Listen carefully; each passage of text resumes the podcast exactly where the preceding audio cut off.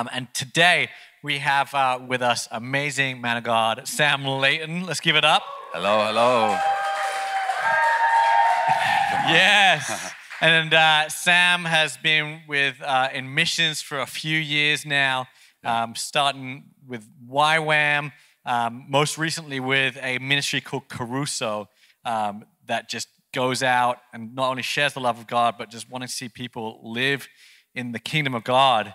You've traveled all over the place, right, ministering. And you were in Brazil for the Send last last uh, few years ago now. Yeah, two years ago, I think. Yeah. How how was that? What was that like to be there? Man, being in the Send in the stadium, honestly, like, I mean, imagining 60, 70,000 people gathered in the stadium worshiping Jesus. Like Brazil is like another level when it comes to worship and just the, the culture, everything is unreal. But man, yes, the send is going to be awesome in Norway. Yeah, it was unreal. Oh, so good. Honestly, I'm going to do everything I can to get there to Norway. Hopefully, it won't be too hard. Um, but I just want to be part of what God is doing and seeing a move of missionaries being sent out mm. um, to the nations. And I guess that's a, a great place to um, kind of introduce you um, you're a good friend of YWAM Harpenden here. You come through, I feel like one or two times a year, teaching on our schools and just sharing like who you are. And uh, I just like, what would you like? You, I believe you really carry something of the kingdom um, and kingdom living. But sometimes in church we hear that phrase so much. And so, like, what is it? What is it that the kingdom of living that you like teach and you live mm. out so much? How would you describe that to someone who doesn't know what kingdom living is? Okay, man, how to keep this concise? Uh, yeah, I mean, I think basically the the invitation from Jesus is, you know, that there is so much more to Christianity than you know, going to church on Sunday and trying not to sin and having a free pass to heaven one day. Like the lifestyle that Jesus lived, the lifestyle that the disciples lived, it was an invitation. You know, Jesus came to make disciples. And I think today, so often we can have this, you know, we know about the gospel of salvation, but maybe not the gospel of the kingdom. We know uh, how to give our lives to Jesus, go to heaven one day, but. Wow Jesus was looking for people that would walk how he walked, that would, would carry out this kingdom, uh, carry out, you know, the gospel message. And, you know, when we look at, look at the book of Acts, we see, you know, the example of that lived out. You know, the yeah. book of Acts is the only book in the Bible where we actually get a visual look at what Christians, like the life of Christians, look like. You know, before that, there was no believers filled with the Holy Spirit. After that, we see lots of letters from Paul. But the book of Acts gives a visual look at what Christianity looked like. And it wasn't about people just giving their lives to Jesus, going to church, trying not to sin. It was these wow. bunch of disciples that took what happened in the building, out of the building, brought the kingdom everywhere where they went, went saved the lost, healed the sick, cast out demons, you know,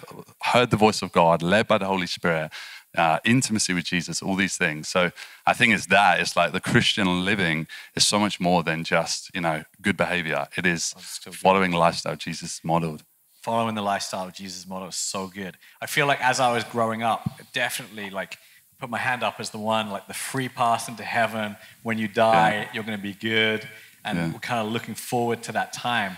But I grew up never knowing. I ne- never even heard of st- stories mm. of people getting healed. Never even really heard of stories of like God encountering people. Yeah. Um, but then I'd read the Bible and they were in there, and I, I and I would find them. Um, like, what was I don't know? What did you grow up knowing that these miracles happened and you were just seeing them? And I was, yeah. you know, like I just was unlucky. Well, how was it for you? Yeah, I mean, I think it's the story of most people. I grew up going to church every Sunday, multiple times maybe, but you know, it was didn't really see that, didn't experience that. You know, the Bible to me was just something you do to tick off a box. You know, I walked away from church at 14, walked away from God, you know, was totally in the world. And at 21 years old, on the come down in my bedroom, encountered the presence of God for the first time in my life. Wow. You know, God stepped into a room when I was with anxiety, fear, like just, I'd be in a lifestyle of drink, drugs, like everything you can imagine. And in a moment, I encountered Jesus is real. Like, I don't need to go to a building to meet him. He met me in my bedroom. I haven't been in church in wow. seven years. Um, and I think that starts a very different tone. I read the Bible then, not to tick a box, but I was like, man, if this Jesus is willing to save my life, if he's just stepped into my room, wow. then like, I better read this thing. And then when you read about the life of Jesus and the things he says, you take it seriously, you know? So when he says, you know, if you follow me, you'll do the same works. When he says that, that you'll know the truth and it'll set you free. When the Bible says you're a new creation, you, you know, you read these things, you believe it, and actually has an impact. So I believe it's getting rid of some of the religiosity of, of just doing the right things and realizing like, man, Jesus is real. Like when we read about him, that was real. He's still alive today, He's still doing the same things today.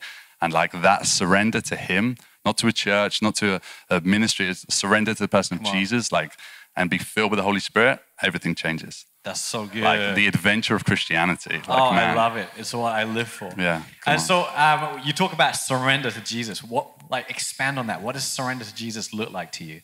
Yeah, I mean, I think it's an ongoing thing. It's like that that time in my bedroom was the first genuine, heartfelt. I didn't even know if God was real, but it was Jesus. If you're real, I'll give my life to you. And I think it's a daily thing as Christians. It's like we can't ever come away from that. You know, returning to the secret place on our knees before Jesus, like I surrender it all, because we can get caught in the the ministry, we can get caught in going to church, but you know, if we actually genuinely believe that the Holy Spirit is alive, present today, and then we will get on our knees in our bedroom and we will ask for him to come and refill us. We will ask for him to ruin us for the ordinary. And he promises to do it. You know, at that time, I might not have had the church, might not have had people around me, but yeah. there was a genuine surrender. And that's what it starts with. And then from that moment on, it's like, you know, God can bring the people around you. God can open the doors for churches, all these things. But without that genuine surrender, yeah. I think that's where we get caught in the motions of, which is a reality for so many today. And yeah. I think Jesus is longing for that genuine surrender. And that is the invitation to the, the kingdom. You know, like that is what takes it from just I'm going to heaven one day to actually my life is fully available and yeah. doing my life what you did in the disciples' lives, doing my life what what you know was the norm in Christianity, the norm in Book of Acts. That's so good, so good. I, I think about the times I read Acts and I, I, don't know what happened, but it must have gone in one ear and out the other ear because it's yeah. there's some wild things it's that happen. Pretty wild, like in that book. The testimonies in that will challenge your, you know, like Paul's preaching the gospel one night, like hours into the night. Someone falls from a roof, falls from a window, dies. He goes down, jumps on top of them. They get raised to life. It's like, I mean, if that is like normal Christianity for them, I mean, they're seeing the sick healed, they're seeing the dead raised, they're seeing 3,000 people saved, baptized in a day. Like, man, come on. That's Whoa. the invitation That's for so Christianity. Good. I would love to have been in that room because it was obviously a bit boring.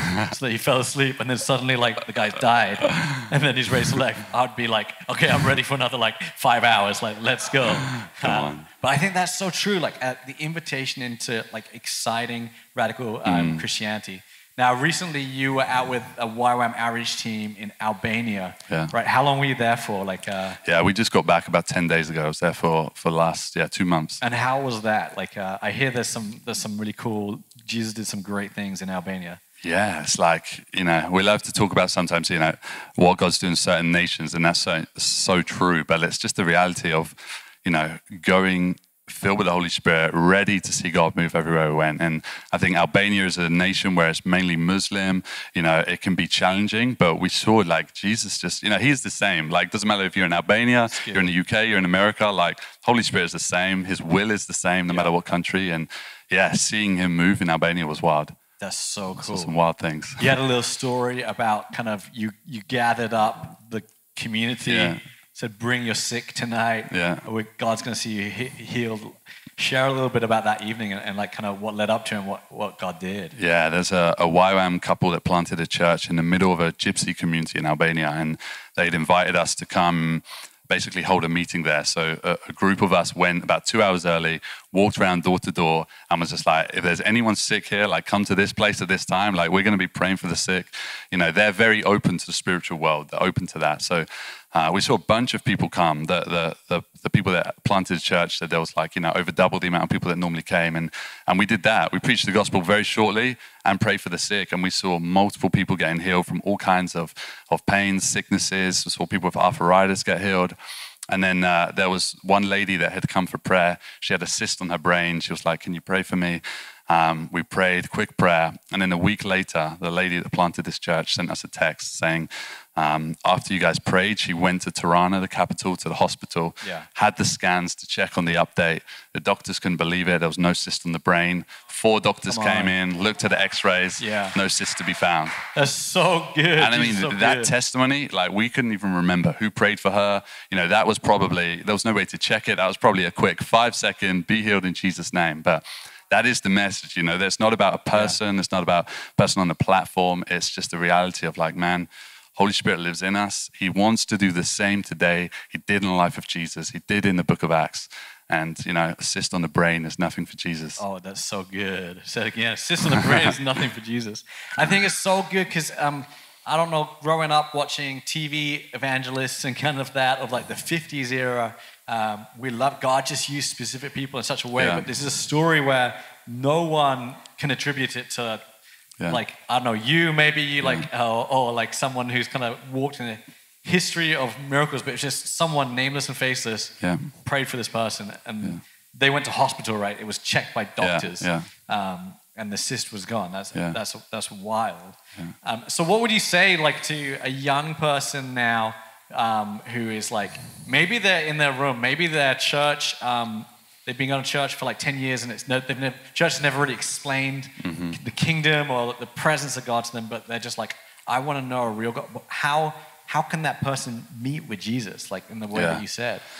Yeah, I mean, for me, like as I said, it came from that moment of total surrender, and I, I genuinely believe, like, if we really believed it, if we believe Jesus is real, that He sees our life, like, we don't need to be in the perfect church service for Him to encounter us. The perfect, like, I believe it starts with you get alone, you get hungry, you get on your knees, you say, Jesus, like, you know, I just heard that guy share those stories. If you can do that in my life, do it through my life. Like, on. if what you did in the lives of Peter, of Paul, of John, if that is real, if that's for today, then do it in my life. And I think that heartfelt surrender, it's like we have to believe Jesus moves in that. Yeah. And of course, then he will open doors. Like for me, I prayed that prayer in my bedroom. I didn't know anything at that point, but you know, he opened the doors to a church to then come and do DTS to YWAM like, you know, those things happen, but it starts from a surrender, you know? So I would say if, if someone's listening to that, it's like, yeah, get alone, be real with Jesus, but you know, invite him to that. I give you everything. But I think it's that raising expectation of like faith of man, this is possible. Like Yeah. reading the gospels, reading this and being like, you know, Jesus, do it in my life. That's so good. Because I, I think when we, um, Mateus was on here a couple of weeks ago and he talked about encountering God through the word, encountering Yeah. God through the Bible and through his truth. But there's something about when you read his promises for tho- those who believe where you're like, that's a deposit in the bank. You know, I can, I can bank on that. That is, that is solid. I can take that out. So it's like, how, how did you find yourself reading the word and taking ownership of that is for me? Yeah. That is for now. That's not just for 2,000 years ago. That is for, that's for Albania. Yeah. That's for the streets of England. Yeah. Like, yeah, I'd love just to hear a couple minutes on, on that. Yeah. I think it's it's our approach to the Bible. I think so often we've grown up where it's honestly like you do your, your Bible in a year program, you, you read a chapter a day, you tick it off, you get on with your day. Um, but I believe it's like approaching the Bible as like this is an evidence book of like who God is and who I am, like, and, and this, anything I see in here is available for today. I think so often we approach the Bible as this measuring stick of like something we have to measure up to, this unattainable reality, but realizing it's a mirror, you know, like Yeah. when scriptures like that, this is the truth about us, you know, when the Bible says you're a new creation, it means you're a new creation. Yeah. When the Bible says that the truth will set you free, like that is evidence. You can take that before God and be like, you know, you have promised that I'm a new creation. Oh, Come on. Like you have promised that the truth will set me free. And I think that approach to the word of God is like the foundation. You know, like, uh, uh, do we take uh, the truth based on our experience or what we read in the word of God? And I think so often we read the word of God, but then we allow it to submit itself to our experience and we hold our experience as the ultimate, you know, truth. Oh, wow. But I think it's the flip reversal. It's like, this is what, what Jesus says about me. This is what the word says. Yeah. And my experience might be different, but I'm going to hold on to this and I'm going to wait for my experience to submit its knee to what God says. Oh, like if Jesus says I'm free, but that's not my experience, then I'm going to align myself with the word of God and my, my experience is going to submit its knee. And I think like God honors that when we take his word like as the evidence as that, like not just as something to tick off, but man, that is where, yeah, real freedom is, I believe. The foundation of our lives. Oh, come on. That's so good and so deep. And I think um, even just me um, and the generations below, we just need to hear that. Like Yeah. we align ourselves to the word. We align and believing that our experiences are going to align to the Yeah. truth of God. Um, it, that's so good. Um, I think in a moment we just want to transition back to some worship. But um, Sam, we would love it if would you pray for those out there? Maybe pray for those who haven't experienced God in this Yeah. way, in this truth, and they're in their bedroom and Yeah. they, they have nothing but God. They have no community. Pray for them to encounter the love of God, Yeah. and that they would not only encounter the love of God, but walk in the works of the kingdom. So Come on. good. Yes. Yes, Jesus, we just thank you, God, for every person watching this, Jesus. Yeah. Holy Spirit, I thank you that you're real, God. That you are you are with every person right now, God. Thank you, Holy Spirit. You're not limited to this building, you're not limited to a place. And right now I pray for every person, every person that is longing to see the greater things, longing to know you intimately, God, longing to know you outside of just uh, a a ministry uh situation, God.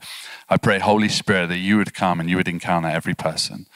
Holy Spirit, I pray right now that your presence would come, would touch people's lives. Yeah. And I pray, Jesus, you would take people deeper than they've ever been before. Holy Spirit, would you would you teach people what it looks like to live a life of surrender? Would you just, yeah, uh, be moving in people's lives? Would you open the doors that need to be opened? And I thank you, Holy Spirit, for for lives to be impacted in Jesus' name.